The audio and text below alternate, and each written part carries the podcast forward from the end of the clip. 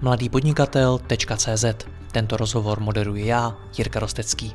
Nemohl bych to dělat bez partnerů, jako je ShopTet, který poskytuje nejpoužívanější e-shopové řešení v Česku. Stačí kliknout a začít prodávat. www.shoptet.cz A pokud chcete slyšet i moje speciální rozhovory, ve kterých jdeme z hosty ještě více do hloubky a podrobněji rozebíráme jejich zkušenosti, pak se přidejte mezi naše předplatitele. Více na www.mladýpodnikatel.cz lomeno předplatné. Užijte si poslech.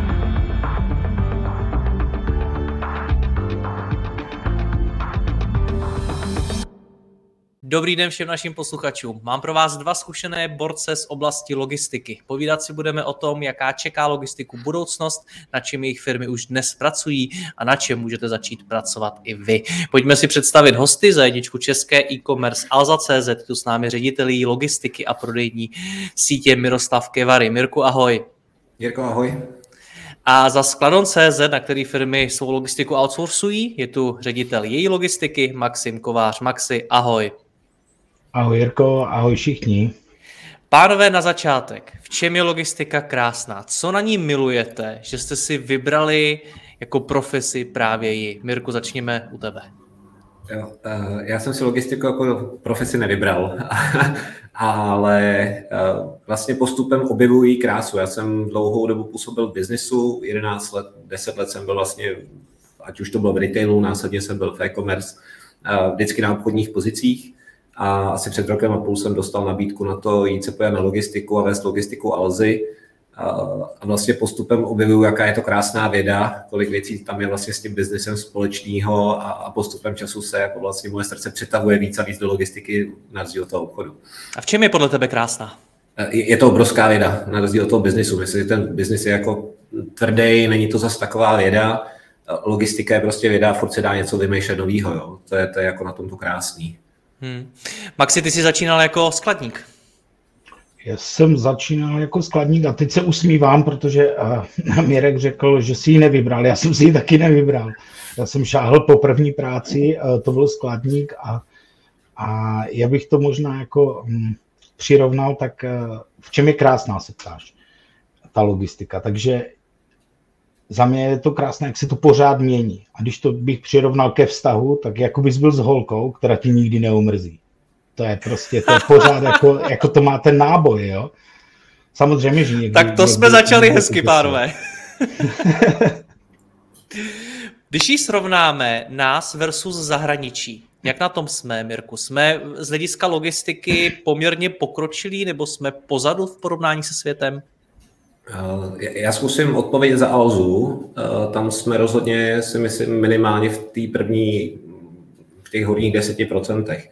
Když se pojáme do Německa, do Rakouska, kam Alza dneska doručuje a jsou místa, kam jsme schopni dneska doručovat Sendej, není moc firm, který tohle to zvládnou. To znamená, jsou rozhodně jako od oblasti logistiky, ve kterých si myslím, že Česká republika nebo obecně i český e-commerce je napřed jsou oblasti, možná můžeme tady mluvit o infrastruktuře, můžeme mluvit o dopravě a dalších oblastech, kde naopak si myslím, že ještě máme spoustu prostoru ke zlepšení.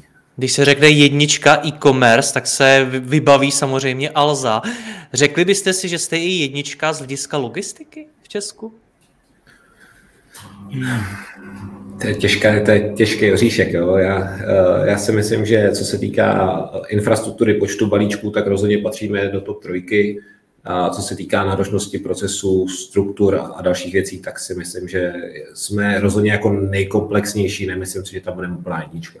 Mm-hmm. A co je takový to top, co v Alze máte z hlediska logistiky, na co jste nejvíc pišný? Já si myslím, že to je integrace zákazníka do logistiky, protože my se snažíme stavět službu, snažíme se stavět zákaznickou servisu a vůči ní stavět procesy. Není to obráceně, že bychom řekli, balíček se má dostat z bodu A do bodu B a něco pro to máme udělat. Neříkáme, jak má vypadat ta zákaznická služba na konci a vůči tomu se snažíme tu logistiku, logistiku designovat. Hmm. Maxi, ty by si nás srovnal jak? Já vím, že i vy ve Skladnu se poměrně inspirujete zahraničím, koukáte, jaký jsou tam trendy. Tak jak nás vnímáš českou logistiku versus zahraničí?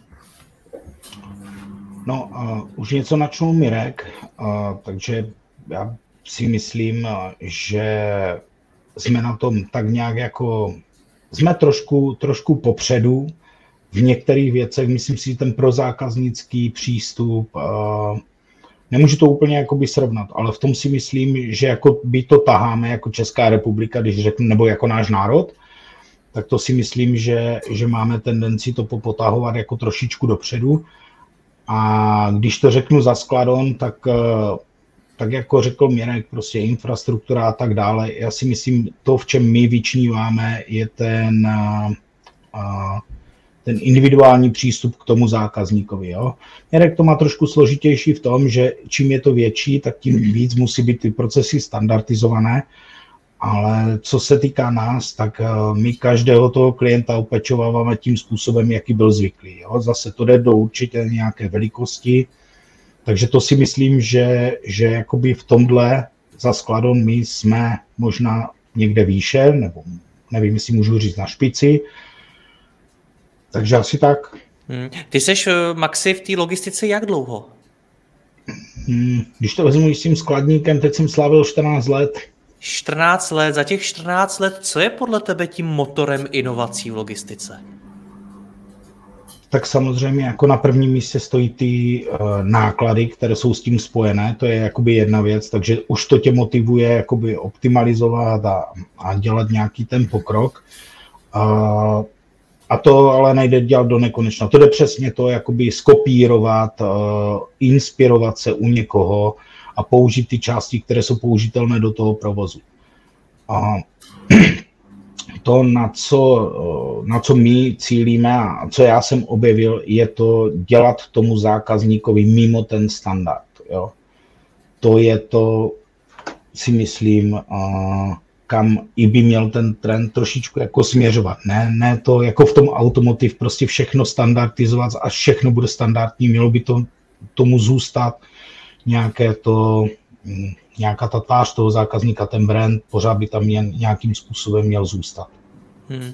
Mirku, vy v Alze, jak to tam vlastně funguje? Inspirujete se někde, jezdíte se někam podívat, jak to tam funguje, nebo to vymýšlíte od stolu? Já ještě když připomenu to vaše heslo, který znám od Tomáše Havriluka, ty ho máš napsaný i na LinkedInu, a to je objednat myšlenku a doručit teleportem. Mm-hmm. Jak to vzniká, jak, jak vznikají v Alze inovace v logistice? Uh, tak když se kouknu třeba zpátky, nevím, řeknu dva, tři roky zpátky, tak si myslím, že nejvíc nás ovlivnili ty makroekonomické ukazatele. To znamená, ve chvíli, kdy přišla potřeba, ať už to bylo zrychlit, zlednit, eh, zvětšit, zmenšit, tak to najednou nás jako donutilo inovovat. Jo? To znamená, přišel covid, museli jsme inovovat. Eh, odešel covid, musíme inovovat. Jo, najednou vlastně máme, řeknu, na, na tom trhu se mění, řekněme, i struktura těch skladů, mění se disponibilita těch skladů, jsou sklady, musíme inovovat, nejsou sklady, musíme inovovat.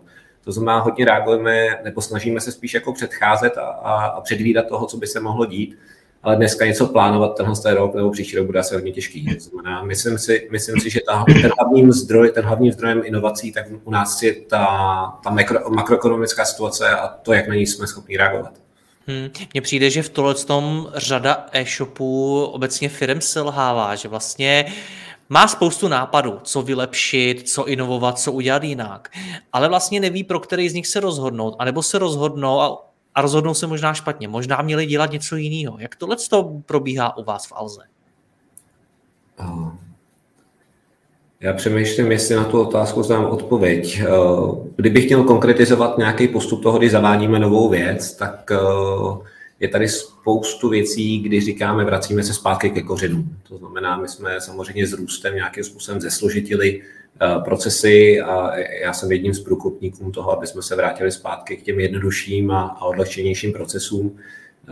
I proto například letos z procesu balení jsme udělali proces nebalení. To je taková krásná, to je, to je možná zrovna jako ten krásný příklad, jo, kdy Alza se snažila za každou cenu zákazníkovi dát to zboží tak, aby nikdy nemohlo být rozbitý, nebylo zašpiněný. Nikdy jsme se nezeptali zákazníka, jestli ten obal vlastně chce.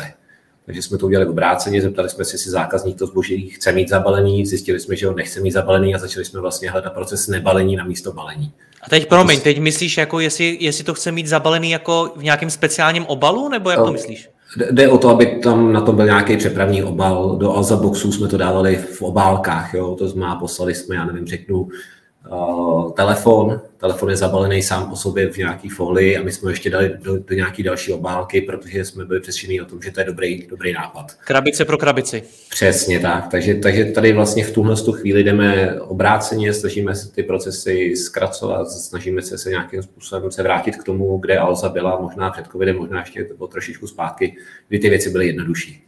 Přijde mi, jak vás poslouchám, pánové, že vlastně se ta logistika možná až moc komplikuje a že obo, obě dvě ty firmy, jak Alza, tak Skladon se vrací, tak bylo řečeno, ke kořenům. Je to tak, Maxi? Komplikuje se to možná až moc? Promiň, Maxi, teď jsme tě neslyšeli, jestli to můžeš zopakovat, promiň. Že to souvisí hodně i s tou automatizací, jak se to žene kupředu, celý ten trend. To znamená, snažíme se z toho vydojit co nejvíc a samozřejmě uh, potom je jednodušší něco hodit do krabice a nepřemýšlet, jo. Zase vzniká z toho spousta odpadů a tak dále. To znamená, přesně je to tak, že teď bychom se měli trošičku zastavit a popřemýšlet, ať to jako by nepřepálíme hodně dopředu. Takže je to tak, uh, je potřeba přemýšlet nad tím, aby ten proces byl robustní, to jako za každou cenu, ale nepřekombinovat. To, jak přicházejí ty požadavky od těch zákazníků, tak je úplně snadné se do toho ponořit a vyjít jim vstříc. To je náš proklientský způsob myšlení, ale někde my se musíme zastavit, protože když si vezmu, tak jako my nebo Alza, eh, je to hromada zákazníků. Kdyby každý chtěl něco speciálního, tak ten proces je tak složitý, aby vlastně prošel celým, eh, eh, celým tím procesem, tak je to nemožné. Hmm. A kde, jste nara... kde jste narazili už ve Skladonu právě na to, že jste museli najít nějaký ten kompromis? Bývá to většinou hlavně, hlavně u toho balení, protože ten příjem a to skladování a tady ty věci, to si dokážeš nějakým způsobem ovlivnit a, a tam, kde my musíme brzdit, je jakoby u toho, u toho balení hlavně. Jo? To znamená, tak jak říkal Mirek, musíme nacházet někde ten kompromis mezi tím, že to buď zabalím, řeknu, za půl minuty, anebo taky něco můžu balit 6 minut. Jo? A s tím souvisí to, že pokud tam mám několik eh, těch pracovišť, nějaký počet těch pracovišť na balení, tak eh, každý, každá taková zásilka, která mi to zpomalí na 7 minut, tak tu průchodnost prostě Jo, celý ten výkon to ovlivní. To znamená, to jsou, to jsou přesně někde ty milníky, kde ty se zamýšlíš, co s tím udělat a co ještě můžeš jako vyjít stříc a kde se hold marne musíš vrátit zpátky, být za to, že bys třeba obětoval i cenu ztráty, rozbitý balíček a tak dále, nebo rozbitý obsah balíčku a tak dále. Hmm. Mě teď hodně firm říká, když jsme u těch eh, obalů, že se zdražují, že jim roste cena za ty obaly. Maxi, co to pro vás ve Skladonu znamená? Už, už jste kvůli tomu museli něco změnit, něco udělat jinak? No, snažíme se, snažíme se to dávat do větších balení. To je ta změna, že pro bezpečnější způsob, kolikrát jsme posílali i dva balíčky, jo, váha, jsou tam někdy těžší věci a tak dále. Takže se to posílalo třeba ve dvou, a samozřejmě teď se snažíme to dávat třeba do jednoho. Zamýšlíme se nad tím, jestli, když to řeknu, máme pěti, tří vrstvou lepenku, jestli jako nemůžeme tam někde to nahnat. A tak, jak říkal Mirek, jo, zase jsou klienti, kteří by chtěli, aby ty, když to rozbalíš, tak i ten telefon má svoji krabici.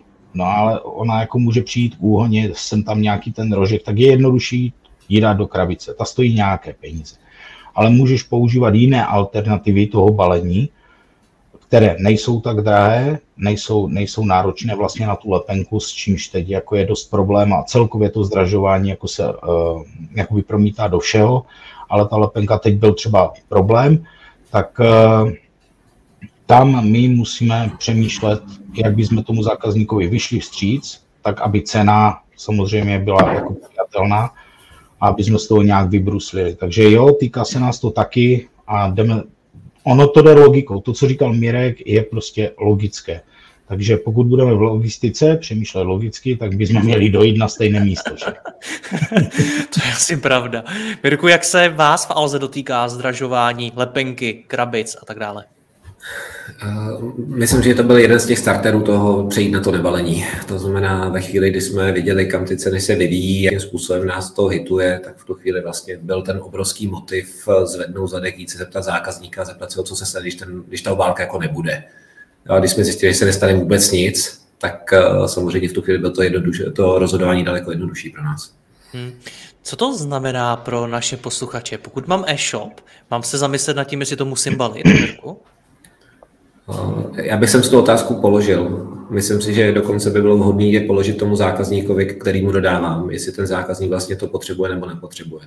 Eh, já si myslím, že není, není tajemstvím říct, že po třech měsících testování jsme dostali zpátky jednu stížnost na to, že jsme umazali plišovýho jednorožce.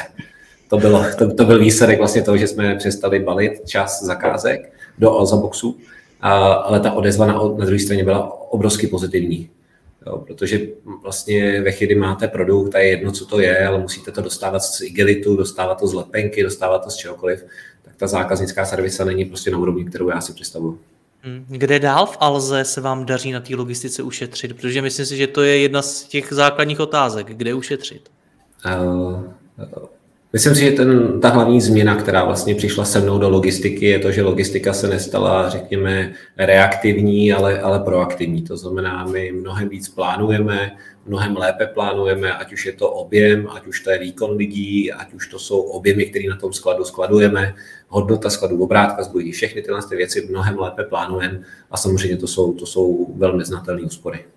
Já vím, že plánování je obrovský téma, ale co vám v tom nejvíc pomohlo? Je to o nějakém softwaru? O čem to je?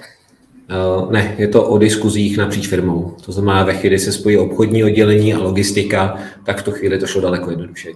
Co to znamená, že se spojí? Jak se u to, vás spojili? Eh, to znamená, že já si dokážu sednout s obchodním ředitelem, dokážem si říct, jaký objemy se plánují, jaký jsou nakoupený, kdy to přijede, co to znamená pro logistiku a říct si, jaká je ta rozumná mes vlastně marže versus nákladu na logistiku. OK. Maxi, co u vás? Kde vám se daří v logistice šetřit? Ještě pořád my jsme na tom tak, že dokážeme, dokážeme vlastně na té efektivitě jak jsme se bavili, tak něco i na těch samozřejmě obalech. A mm, No, je to, je to hlavně, hlavně jako v efektivitě. Souvisí to i s tím, že vlastně co teď děláme, celou tu přestavbu toho distribučního centra do, do nějaké fáze, aby jsme byli schopni vlastně ze stejných lidí dostat lepší výkon, byť i třeba v tom lepším případě uh, pro ně, za lepších podmínek, takže hlavně tam. My eh, svým způsobem řízení zásob zatím necháváme eh, na zákazníkovi, byť eh, jsme takový ten poradní hlas, kdy mu říkáme trošičku jako možná ubrat toho dodavatele a nemít toho tady tolik, protože to jsou to jsou ty mrtvé eh, náklady jo, za to skladování. To je to nejhorší, co se ti může stát. Když máš příjem a máš oproti tomu předobjednávky, tak eh, víš, že to proteče skladem a ty peníze ti přijdou, takže je to v pohodě. Pokud tady budeš mít zásobu na rok a budeš jí, dovezeš v jednu chvíli a, a samozřejmě spotřebováš ji celý rok, tak prvních šest měsíců, nebo já nevím, prvních devět, nebo nějakou, nějaké to období, tam je ztráta za to skladování. Takže tam my se třeba snažíme hlavně v tom skladování jít tomu zákazníkovi trošičku na ruku, byť eh, samozřejmě ne vždycky to jde, jo. U, u té mody nebo u obuví prostě je to trošku problematické, protože se dělá nějaká výrobní dávka a není to ten schopný dodavatel jako rozkouskovat. Hmm. Ty jsi řekl zajímavě, uh, že se snažíte nějakým způsobem zvýšit výkon zaměstnanců třeba na tom skladu. Na čem to stojí? Na čem ten výkon těch lidí stojí? Teď pominu lidi samotné a jejich eh, jakoby dovednost nebo, eh, nebo ten skill eh, prostě ovládat ten proces. Jo?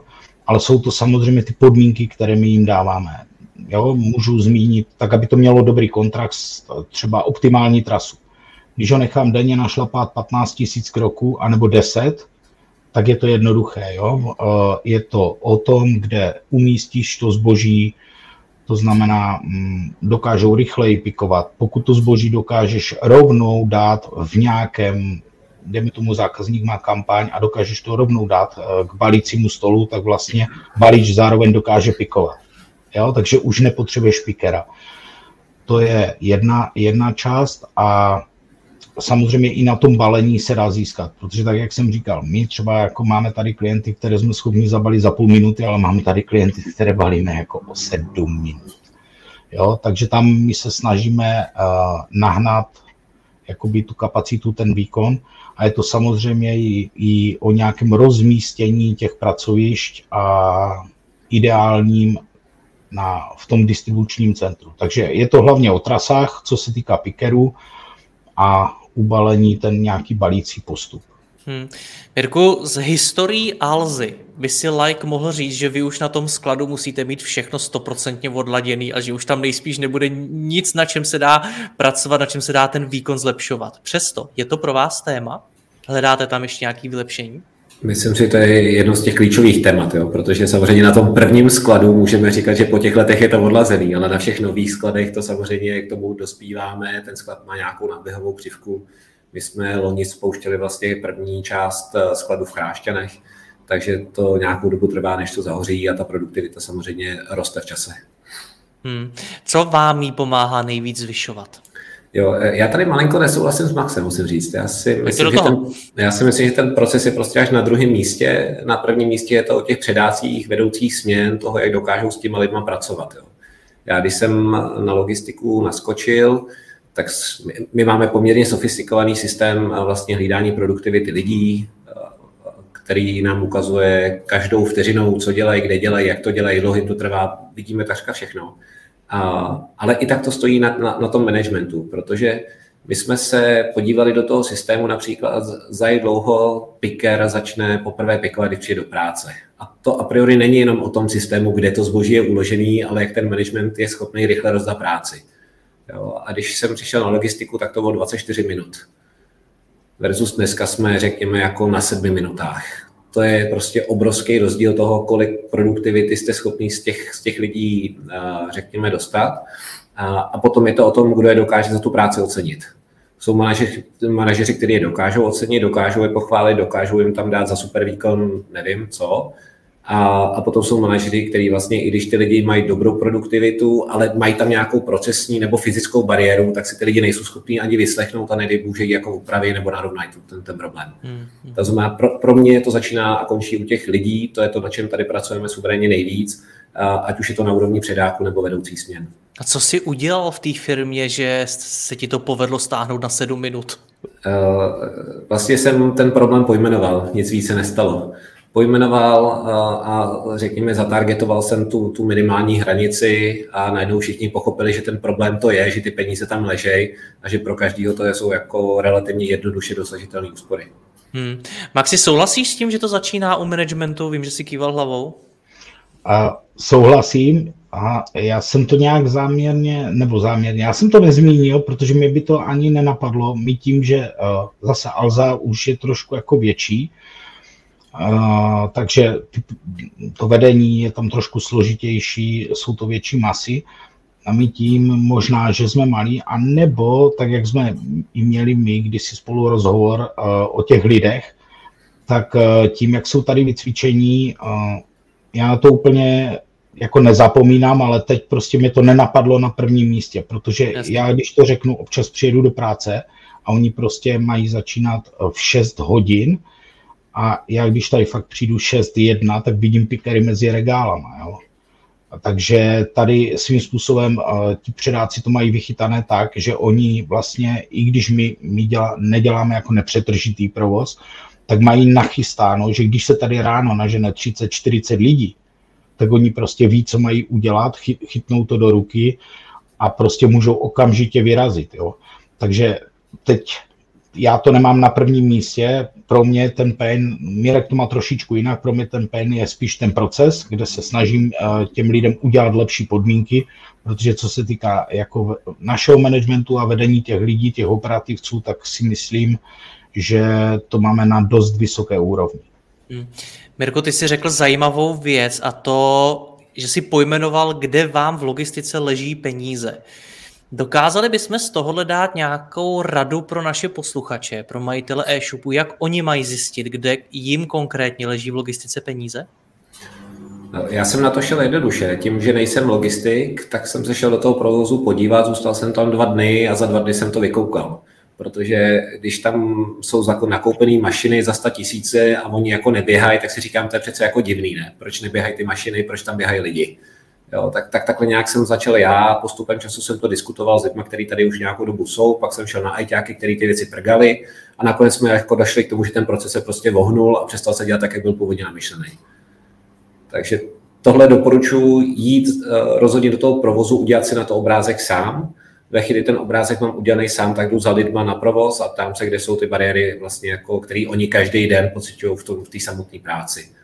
A tady jsme, řekněme, jako dostali další 60-70 typů během dvou, tří dnů diskuzí, které jsme s těma lidmi vedli a samozřejmě nás to vedlo k docela k rychlým opravám. Pojďme jít zkusit jít ještě trochu hlouběji. Když do toho skladu přijdu, na co se dívat? Uh, tak uh, já to popíšu na našem skladu, který znám. Jo? To znamená, já když přijdu na ten sklad a přijdu tam ráno na směnu, tak mě zajímá vlastně, jak dlouho to trvá, než přes kontroly přijdou, než přes kontroly vlastně jako projdou do haly. A když vidím, že ten špunt je tam prostě jako velký už na tom vstupu, tak vím, že je někde problém. Tak, tak to je třeba jako první věc. Jakmile přijdu na halu, a jsem v sekci fast moverů a vidím, že tam ten picker prostě žádný není, tak si říkám, že v sekci fast moverů asi nejsou správné produkty. To znamená, nemáme správně rozložené zásoby. Tak to taky najdu na první dobrou. No. Pak tam řeknu, mám automatickou etiketovačku a nevím, rovnoměrný balík plen, jede na ruční balení tak to si říkám, to je taky něco špatně. Tam přece jako ta automatická etiketovačka tu etiketu může nalepit sama. Proč to má dělat člověk? Tak to jsou třeba tři konkrétní příklady takhle z praxe, který, který asi můžu dát na první jak, jak často to děláš, že přijdeš takhle na sklad a díváš se po těch, těch věcech a přemýšlíš, co tam udělat líp? Já řeknu, teďka jsem tam jednou měsíčně minimálně na tom skladu, ale je tady pracovní skupina, která tam jezdí v podstatě každý týden. A tím, že máme šest logistických center, tak, tak oni se na těch centrech točí máme nějakým způsobem definovaný standardy, dohlíží na definici těch standardů, toho, jestli dodržují, nedržují, hledají ty delty, ty se pojmenovávají a pracuje se neustále vlastně v rámci zpětní vazby s tím dodržováním a nedodržováním standardů. OK, vy máte pracovní skupinu Maxi, co vy v menší firmě.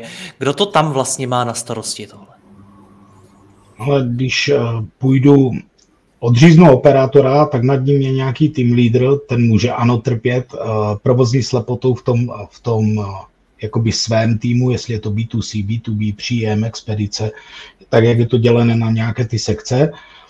Pak je tam samozřejmě směnová vedoucí, která se prožene jako velká voda, takže ta už je od toho trošičku dál a, a tím, že se jí to nedotýká, tak má přesně ten vhled, jako proč ten člověk tady stojí a jako dívá se nebo přemýšlí. Jo? Tak tam přichází ta otázka, jako proč, a samozřejmě přichází ten impuls, že buď je anomálie, anebo se to dokonce děje periodicky, to je to asi, co zmiňoval jako Mirek, co je třeba odhalit. No a nad ním je šéf skladu, který taky občas za nima dojde. Řekněme, že ten se tam pohybuje třikrát, čtyřikrát uh, za den, protože tím, jak ty kanceláře máme vlastně přímo v tom skladu, tak uh, se tam chodíme dívat a včetně mě. Uh, něco vidím přes okýnko, tady, Aha.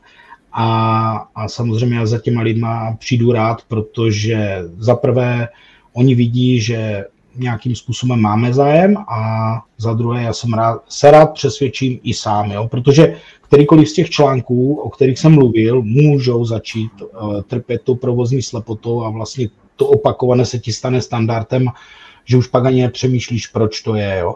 Ale tak, jak říkal Mirek, ono je to jednoduché. Pokud ty si od toho provozu dál, a ty tam přijdeš tak a podíváš se, tak uvidíš na první dobrou spoustu nelogických věcí, pokud se tam dějou. Jo, a nemusí být ani Bůh ví, jak znali procesu. To mě přivádí k tomu, a taky jsem se o tom bavil už s řadou e-commerce podnikatelů, jak často by měl majitel nebo případně někdo z, z nejvyššího managementu chodit na sklad, Maxi? Ale ono je to těžko, já to můžu popsat na svoji situaci, když si představím, že by bylo kousek dál, tak minimálně za mě jednou za týden já tam se běhnu rád na tu půl hodinku.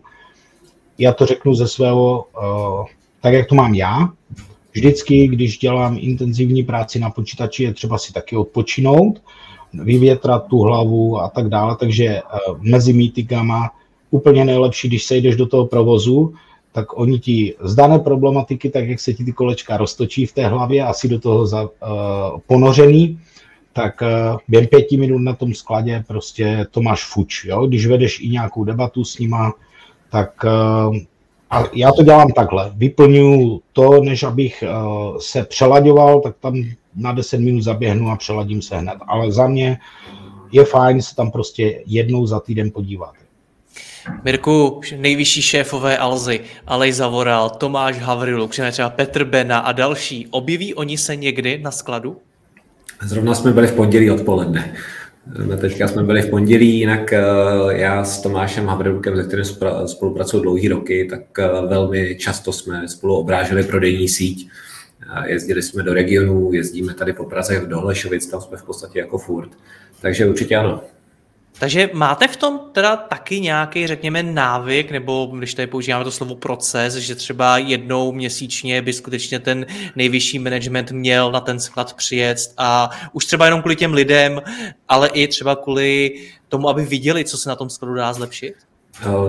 Nemyslím si, že to je nějaká pravidelnost, kterou bych takhle dokázal definovat. Je to dneska o tom, že eh, já mnohem víc apeluji na zbytek firmy, aby si uvědomili, kdo je živý, že logistika je vlastně klíčem eh, e-commerce a že je důležitý, aby nákupčí se šel podívat na svoje zboží na skladu, že nestačí se na to dívat jenom někde v systému, ale ať to fyzicky vidí, ať vidí, jak moc to má zaprášený, pokud to tam má prostě 9 měsíců a není schopný to prodat. To je něco, k čemu já tady vlastně vedu lidi v Alze. Jestli se nepletu, tak vy v Alze máte takový to, že na Vánoce balí i management, jestli se nepletu. Je to tak? Dělá úplně všechno, vlastně jako pikuje, balí, podle toho, kde je potřeba zrovna, tak, tak eh, minulý rok, jestli se nepletu, to byly jako tisíce odpracovaných hodin na Vánoce. Jako, jako fakt nejvyššího managementu? Jo, jo, jo, jo. A proč vlastně? Protože jste Alza, vy jste a to můžete najmout spoustu dalších lidí. Proč tam chodíte management? Jo, můžeme, ale já si vlastně jako říkám, že za A je to já jsem v tom vyrostl vlastně, tím, jak jsem vlastně z prodejní sítě, jak já jsem v tom vyrostl, ty sezóny jsem zažil vlastně s zákazníkem naproti sobě přes pult a pro mě je to jako normální, jo, že, ty, že, ty, že tu sezónu trávím se uh, vlastně v provozu. A je to hrozně důležitý si umět eh, představit nebo zažít to, co tady vidíme v e-mailech, v fasanách, na Teamsech, si to prostě umět představit a osát v, tý, v, tý, v tom reálném provozu. Hmm. To je jeden z, podle mě jako z těch hlavních motivátorů, který máme. A, a druhý obrovský motiv, který se zatím schovává, je samozřejmě, že když máme nakoupený zboží, máme ho zpromovaný, marketingové kampaně běžej, facility vlastně v tu chvíli není až tolik potřeba, tak si říkáme, že ty, ty náklady můžeme vlastně investovat do toho pikování. Rozumím. Když jsme u těch lidí, jak těžký je dneska sehnat maxi do skladu? Ale mm, situace teď se možná trošku zlepšila uh, přílivem, uh, přílivem nějakých nových lidí, dejme tomu i z Ukrajiny, tak je to možná, možná trošičku lepší. Uh, ale zase do skladu nemůžeš dát úplně každého. Tím nechci říct, že ve výrobním závodě nebo na výrobní lince může být kdokoliv, ale ten, ten proces je repetitivní, takže tam jako celkem rychle se naučíš uh, jako být v tom dobrý. Ale do skladu, kde máš nějakou hodnotu a jo, teď to řeknu, máš někoho, kdo má větší cit pro balení, menší cit pro balení, zase máš pikera, který třeba je rychlejší, pomalejší, tak tady už máš nějaké specifika. To samé je jako by u, toho, u té výroby, a pak jsou tam samozřejmě ty kritéria, jako že máš tady nějakou hodnotu v tom skladě a nechceš, ať se ti to zboží odpařuje, to je jedna část. A samozřejmě chceš, aby to v nějaké té kondici dojelo k tomu zákazníkovi. Takže není to, není to úplně, když to řeknu, že by si zašel do supermarketu a tam si vybral skladníka 3D 1, 2, 3, tak to úplně ne. A ještě třeba jako chci jich 100 nebo 1000, hmm. tak takhle ne. Něco si musíš dovychovat, ale jako ti lidi za mě pořád ještě jsou. Pokud jsi schopný udělat ty ústupky, o kterých jsme se třeba mluvili, tak eh, dokážeš vyzobat z toho trhu i ty maminky, které potřebují dát to dítě do školky, můžeš jim dát ten zkrácený úvazek a tak dále. Takže jsou, jsou lidi jsou. Řidiči eh, vysokozdvížných vozíků nebo manipulační techniky, to už je jakoby jiná kasta, už jsou to specialisti, takže o ty se tak trochu asi si myslím na trhu perem, ale ještě tady ty lidé jsou. Takže není to tak až složité. Sklad eh, Skladonu se nachází v Mošnově, což je mezi Ostravou a Novým Jičínem. Mirku, jaký to máte vy v Alze? Protože vy ty sklady máte na několika místech. Liší se to třeba, pro který sklad je jednodušší nebo těžší najít lidi? Liší se to. Liší se to relativně hodně.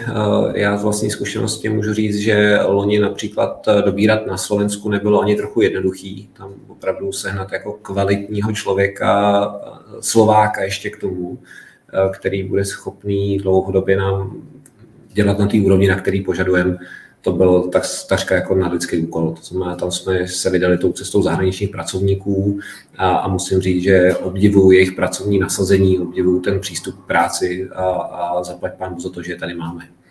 Ten rozhovor má být do budoucnosti, tak je tohleto budoucnost? Jsou zahraniční pracovníci budoucnost české logistiky, Mirku? Uh, já si myslím, že, se, že na ně budeme muset spoléhat. Já moc nevidím teďka motivaci u mladých nových lidí k nám, když nastoupí a teďka budu mluvit hlavně o prodejní sítě, kde mám tu zkušenost největší. Jo. Tam prostě, když nastoupí 18-20 letý člověk, tak ta jejich motivace do práce je úplně jiná, než když mám dneska řeknu jako člověka, který přijel z Ukrajiny 30 let a má potřebu zajistit rodinu. To znamená, jako tady... logicky tedy mnohem menší. Eh, je, je ta, toho českého 20-letého pracovníka. Přesně tak, přesně tak. To znamená i ta práce s ním, vlastně vysvětlování se, zodpovědnost těch lidí, eh, to jsou všechno ukazatele, které teďka ukazují tomu, že, že se o ty zahraniční pracovníky budeme v následujících letech opírat, tak jako to děláme poslední dobou. A co je vlastně teda tím řešením? Vymyslet lepší motivační programy a nebo teda hledat mezi těmi zahraničními? Já si myslím, že otázkou je, kdy se nám podaří najít uh, tu správnou rojku pro automatizaci. To je, to je jako dlouhodobě logistika, podle mě k tomu, musí dojít. Stejně jako se to povedlo v, ve výrobě, tak k tomu logistika jednou den musí dojít. Tady vlastně jako ono, když se na to podíváme opravdu v nějakém dlouholetém horizontu, 10 let plus, tak ty lidi jako jednoho dojdou. Ta logistika nebude menší, si myslím, počet balíčků pravděpodobně poroste, počet lidí ale dramaticky do té výroby nebo do, do provozu vlastně jako neporoste. Myslím, že ten zájem mnohem větší bude do služeb, víc to bude vlastně do kancelářských prací, mnohem méně to podle mě dlouhodobě bude do logistiky. Maxi, vnímáš to taky? Tohle? Myslím si, že ten trend bude takový, protože se ptal, co pro to udělat, aby to bylo jinak. Myslím si, že to je celkově jakoby problém, problém společnosti, když to řeknu, nebo, nebo toho, jak to máme, protože za mě tím mladí, těm mladým chybí trošičku té pokory, že vyšlapu si to trošku od spodu, jo. S tím, že dodělám školu a hned si sednu do kanceláře a budu brát stejné peníze nebo budu, budu na tom stejně dobře jako ten, který už tam má odkrouceno. Jo, my jsme přece jenom jiná generace, takže my se na to dívám z jiného úhlu, takže tam si myslím, že je jeden problém, ale tak, jak říká Mirek, ty lidi tady nebudou do nekonečna. A procesy, které se dají automatizovat, tak eh, se to samozřejmě nabízí. Jo. Ale i tak přesto tam zůstanou některé části, které bude potřeba opečovávat těmi pracovníky. Takže odpověď ještě na tvoji otázku, co pro to udělat, tak eh, za mě by bylo fajn, aby třeba i v tom školství eh, svým způsobem jim vysvětlili, že po schodech se jde jednom po, jeden po druhém, že se neskáče jako z patra na patro. Jo. Takže možná, kdyby to tam začalo, tak eh, by to trošku lépe fungovalo. To je téma samo o sobě, držme se když tak ty logistiky. Vy jste teď, pánové, otevřeli to téma té automatizace. Já bych, ji, abych ho rád ještě posunul do tématu robotizace, což je přece jenom ještě něco trochu jiného. Nedávno mi vyšel rozhovor s Jiřím Navrátilem, což je šéf e-commerce doktora Maxe, který mi v zásadě řekl, že uh, ta robotizace na skladech, hodně se o ní mluví, ale úplně to ekonomicky nevychází, protože cena pracovní, pracovní síly v Česku je tak nízká, že to prostě nevychází. Bavil jsem se o tom mimochodem i s Konstantinem Margarity, jsem šéfem Skladonu. Mirku, jak to, to vnímáte vy? Jakou roli hraje robotizace ve vaší logistice i z hlediska budoucnosti? Tak uh, myslím si, že veřejně známo to, že my letos otvíráme vlastně první část plně, automatiz- plně automatizovaného skladu v Krášťanech. Eh, v pondělí už jsem viděl v běhu 407 robůtků v autostoru, takže, takže už se nám daří. Jaký to je, když se na to díváš? To je první pocity. Je, je to hrozně velký. Já jsem byl fakt překvapený, tak ona to je největší, nebo jedna z největších instalací v Evropě, je to 8000 metrů čtverečních, takže je to opravdu obrovský. 300 tisíc beden. A, takže na první pohled to bylo veliký uh, a já v tuhle chvíli souhlasím s tím, že to ekonomicky nevychází teď, ale z pohledu rizika toho, co nás čeká v následujících pěti, sedmi letech, tak věříme tomu, že ten autostore je správná investice. Tím rizikem myslíš to, o čem jsi mluvil předtím, že těch mm-hmm. lidí bude stále míň a balíčku víc? Přesně tak. Takže považuješ za nezbytný robotizovat sklady? Uh, řekl bych, že v nových instalacích, ve velkých provozech uh, je to rozumnější cesta. Mm-hmm. Rozumnější, takže ne nezbytná, promiň, že ti teď ne, chytám ne. Ne, ne, nezbytný to není, ono samozřejmě záleží na, i na ekonomické situaci těch jednotlivých firm, to není pro každýho. Hmm. Chápu, že prostě malá firma, která bude, řekněme, provozní, v provozním zisku někde okolo 10 milionů, bude jako těžko instalovat autostore. Prozradíš, já samozřejmě nečekám, že mi řekneš asi konkrétní číslo, ale v jakých řádech se může pohybovat robotizace toho vašeho nového skladu? Řádově jsme někde nad miliardou. Nad miliardou. Maxi, co to znamená pro vás? Šetříte miliardu na robotizaci vašeho skladu? Ale asi v tuhle chvíli vůbec takhle nepřemýšlíme, protože, jak, jak říkám, ty, ty moc dobře ví, že, že můj názor na automatizaci a robotizaci, já jsem tomu trošku střídnější, protože mám tendenci uh, i tam tlačit ten uh, zákaznický přístup a, a to, je, to je něco, co se trošičku bije, ale teď, teď takhle určitě nepřemýšlíme, protože řekněme, že Alza je trošičku větší než Skladon, takže je otázka, kdy do toho dorosteme, ale zase na druhou stranu neříkám, že nás to mine. Jo? Při téhle velikosti, kterou máme, tak eh, tyhle ambice zatím nemáme. Máme nějakých 16 000 metrů, něco z toho je paletový buffer a tak dále, takže teď ne, ale určitě nás to nemine taky. Jo. Jestli se bavíme jak o automatizaci, tak i v nějaké, ne možná úplně daleké budoucnosti robotizace my jsme to téma otevřeli fakt jako velkým cílem a to je kompletní robotizace skladu za miliardu.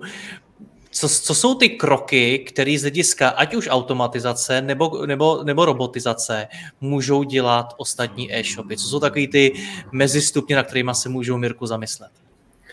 Já bych začal mm, v první řadě uh, u těch systémových věcí, které ty lidi neustále opakují. Prostě kde musím 70krát za hodinu kliknout myší to jsou úplně ty elementární věci, které se dají vyřešit relativně jednoduše. Uh, druhá věc samozřejmě je nějaký dopravníkový systém. Když už mám 16 000 metrů čtverečních, tak jestli ty lidi chodí na těch 16 tisících, nebo jestli to dám do, na dopravník v nějakým, řekněme, jako lupu pikovacím, už i tohle to šetří a investice do metrů dopravníků nejsou v řádu 100 tisíců. To jsou nějaké, řekněme, desítky tisíc korun. To znamená, tohle jsou ty elementy nebo základní věci, podle mě, na kterých se i menší firmy, menší e-shopy můžou začít odrážet do automatizace lomeno robotizace. Hmm. Maxi, ty jsi říkal, že, nebo zdůraznil si to, že jste menší firma a že ve vaší velikosti robotizace úplně nedává tak velký smysl. Tak co teda smysl dává z hlediska jak automatizace nebo klidně těch robotů? Už, už to vlastně svým způsobem načnul Mirek, to znamená za mě ta první úplně fáze je uh, když to převedu na nás, uh, děláme paletový buffer, to znamená VNA vozíky s nějakým napojením na VMS, takže je tam určitá část uh, toho, kdy nepotřebuješ v těch 70 metrových uličkách jako jezdit retrakem a, a Bůh ví, jak tam fungovat prostě s člověkem. To je ta první část třeba v, té, v, to, v tom paletovém bufferu. A pokud se bavíme o automatizaci, uh, přiblížení vůbec těch balíků a toho všeho, co, co tady jde, tak je to ten dopravníkový systém. Můžeme se bavit o těch drobnějších produktech, uh, třeba i, i nějaké, nějakých věží, kde zase na tom piku si ty potom schopný nahnat i nějakou efektivitu. Takže eh, a to jsou všechno jakoby části, kde dokážeš, tak jak řekl Mirek, prostě jít po nějakých sta tisících měsíčně nákladů a nebavíš se hned o miliardě, o prázdném prostoru, kde dáš obrovskou kostku za miliardu. Takže postupně, když takhle budeš vlastně budovat a přidávat ty automatizace, tak uh, pak se ti může ano stát, že jednoho dne řekneš, ta automatizace bylo dost a přecházím třeba i na tu robotizaci. Ty jsi tam řekl něco v tom smyslu, že ti přijde, že ta automatizace jde proti tomu, co chce zákazník. Jak si to myslel? Ha, uh, je to... Automatizace vyžaduje velkou míru standardizace. a pokud ti zákazník řekne, že najednou na dva měsíce, protože udělá nějakou kampaň, nebo já, ne, já nevím, z nějakého důvodu chce něco jinak, tak eh, buď mu řekne, že to tak být nemůže, anebo musí změnit celý proces. Už ti rozumím, teď eh, si vyjasníme zákazníka, ve vašem případě teď myslíš vyloženě jakoby e-shopy, který na vás tu logistiku outsourcujou, eh, ne koncového zákazníka. Rozumím. Dobře, pánové, bavíme se o budoucnosti. Co je teda teď podle vás ten další krok? Mirku, už se blížíme k tomu teleportu?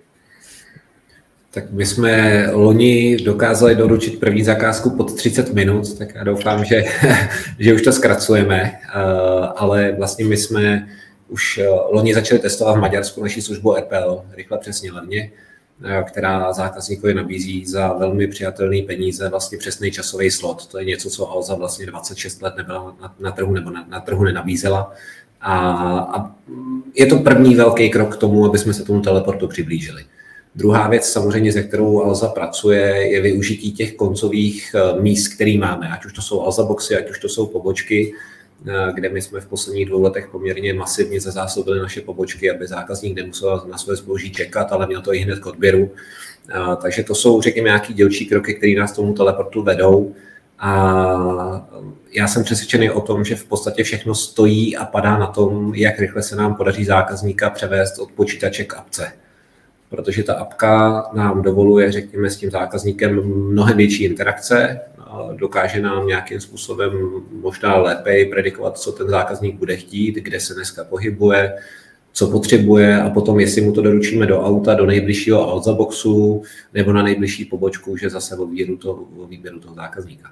Jak se, jak se vám tohle daří eh, přivádět ty lidi do mobilní aplikace? Přijde mi, že v Česku to ještě není tak úplně rozvinutý. Je tady obrovský regionální rozdíl. Jo? Když se vlastně podíváme na zákazníky v Praze, tady si myslím, že se nám to daří docela hezky. Když se podívám na Moravu, když se podívám do západní Čech, tam je to, tam je to horší. To znamená, v Praze jsme s tím výsledkem aktuálně relativně spokojení. A v těch regionech tam máme spoustu práce ještě. Hmm. Maxi, co pro vás znamená budoucnost logistiky? Pro nás uh, určitě to zrychlování, protože takhle se vlastně budeme muset zlepšovat, ten, ten koncakt to vlastně svým způsobem vyžaduje, tak jak říkal Mirek, prostě trošku se nám to zrychluje, takže jako Next Day Delivery uh, už je trošku starší verze.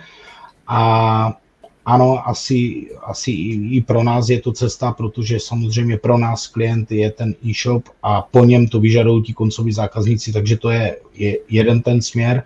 A pro Skladon jako takový budoucnost je, už o ní mluvil i náš CEO Konstantin, je vlastně ta expanze. Takže nevím, jestli pro nás do budoucna budeme růst tak, že po České republice můžeme mít tak jako Alza více distribučních center, ale my se teď samozřejmě díváme za hranice, protože někteří naši klienti samozřejmě od nás posílají do světa, takže budeme mít tendenci i ty centra budovat spíš takto, protože nabízí se, aby jsme rozdělili ty zásoby a doručovali vlastně v dané destinaci, protože to je, teď se vrátím k tomu začátku, to je zase ta rychlost pro nás. Hmm. Proč je ta rychlost, pánové, tak důležitá? Já jsem se setkal s názorem, že vlastně není úplně dobře, že učíme zákazníky na takhle strašně rychlé doručení, ideálně do 30 minut a že tím vlastně ty firmy na sebe vytváří obrovský tlak. Je to teda dobře, Mirku? Jestli to je dobře, my v tuhle chvíli se snažíme reagovat na to, jaký jsou, jaká je poptávka na trhu, to znamená, jestli to je dobře nebo špatně, já se teďka nechci úplně soudit, samozřejmě to nese jako velký ekonomický dopad, eh, prodražuje to ty procesy, o tom asi není pochyb. Eh, to, co je, to, co je ale jednoznačný, že zákazník v tuhle chvíli malinko víc oceňuje přesnost než tu rychlost.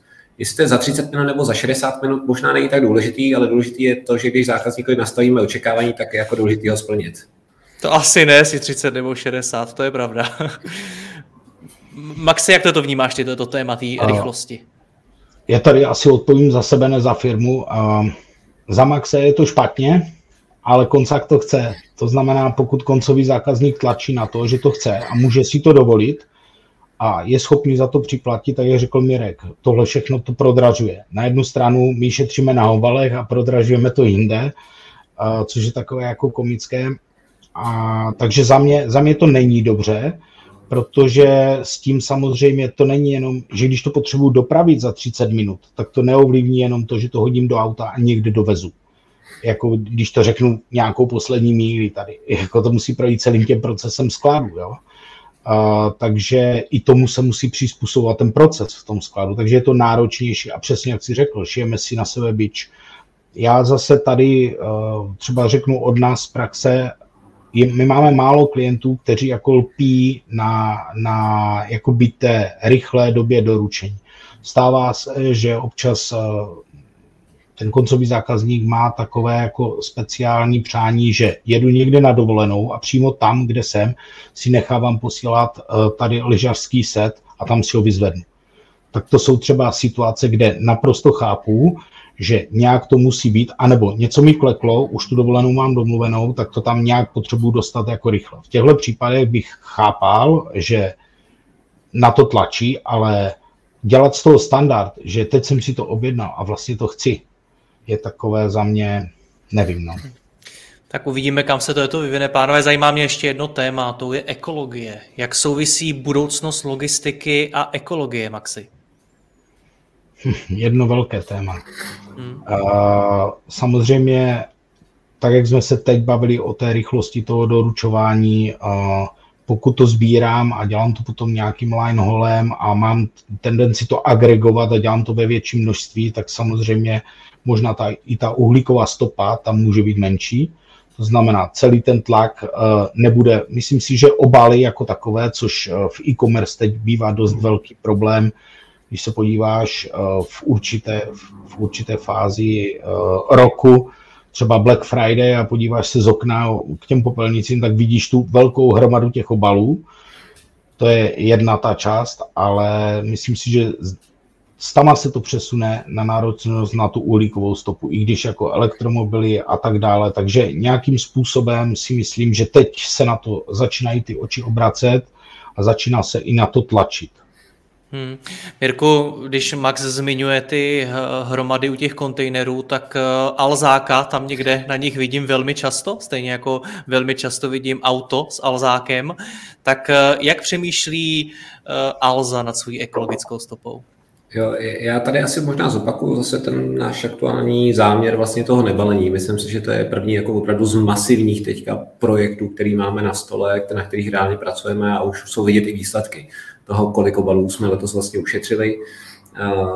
To, že bychom se dneska zaměřovali na to, že budeme se snažit balit do ekologických obalů, realita je taková, že to není teďka úplně téma na stole. Jo. Myslím, myslím si, že to může být na stole ve chvíli, uvidíme, že český zákazník bude ochotný si za to zaplatit, malinko víc, než kolik je tam dneska, ale, ale není to úplně téma číslo jedna. A, a co se týká, co se týká aut, tak uh, Dlouhodobě se snažíme ty uh, auta konsolidovat. Možná úplně ne s tím elementárním záměrem ekologie, ale, ale ty ekonomiky. A ono to na sebe prostě navazuje, ať chceme nebo nechceme. Ono to zjednodušování, zrychlování, teoretické zrychlování nebo, nebo konsolidace, tak ono to přináší ty, i ty ekologické pozitivní dopady. Hmm. Moje poslední oblíbená otázka. Co se od vás mohou firmy mých posluchačů naučit z hlediska logistiky? Maxu, Maxi, co by si vypíchnul? co se od nás, je to spousta věcí, ale uh, myslím si, že se od nás můžou naučit ten přístup k řešení problému. To znamená, uh, ty menší firmy mají většinou uh, tendenci jako hurá na to, bez nějaké hlub, hlubší analýzy. Jo? Je potřeba vždycky si to pečlivě rozmyslet, proskoumat, porovnat data, varianty, Spočítat. A, a potom volit, spočítat. A hlavně rozmyslet si, třeba když to řeknu, budu-li menší, menší e-shop, tak jestli chci opravdu jako se věnovat logistice, marketingu, vývoji produktu a všemu, a co z toho možná dokážu outsourcovat. Uh, protože tady se nebavíme jenom o logistice, ale tady se bavíme o účetnictví a tak dále. Takže přemýšlel bych, co opravdu musím dělat doma, a na co si můžu pozvat odborníka a vlastně ve finále mě třeba stojí trochu méně, hmm. než to, co bych si dělal sám. Mirku, co by si vypíchnul z toho všeho, co se můžeme naučit od Alzy? Uh, tak já možná řeknu, co já jsem se naučil, vlastně ono to bude jednodušší. Uh, já si myslím, že to je přestat dělat překotné změny, to Max pojmenoval hezky, je to i u nás, to znamená zpomalit, zamyslet se. A ta druhá věc, která je úplně elementární, naučit se ty věci fakt řídit přes čísla přes malý výseče toho biznisu. Neřešit to jako jedno velký komplexní číslo, ale ty problematiky si umět nakrájet a ty jednoduše prostě posouvat dopředu. Pánové, já vám moc děkuju. O logistice toho v Česku moc nevzniká obsahu, který by byl edukační jako tento. Ještě k tomu, aby tam byli takhle dva zkušení borci jako jste vy. Moc vám za to děkuju. Mějte se krásně, ať se vašim firmám daří. Ahoj. Ahoj. Ahoj. Děkuji vám za poslech tohoto rozhovoru a zvu vás i mezi naše předplatitele. Tvořím pro ně speciální rozhovory se zkušenými podnikateli, manažery, freelancery a dalšími profíky ze světa biznisu. V tématech jdeme ještě hlouběji a připravujeme pro vás konkrétní praktické zkušenosti z podnikání. Snadno tak objevíte cené zkratky a informace, které vám pomohou ve vašem biznesu. Více zjistíte na www.mladýpodnikatel.cz lomeno předplatné. Děkuji vám a zase někdy naslyšenou. Jirka Rostecký.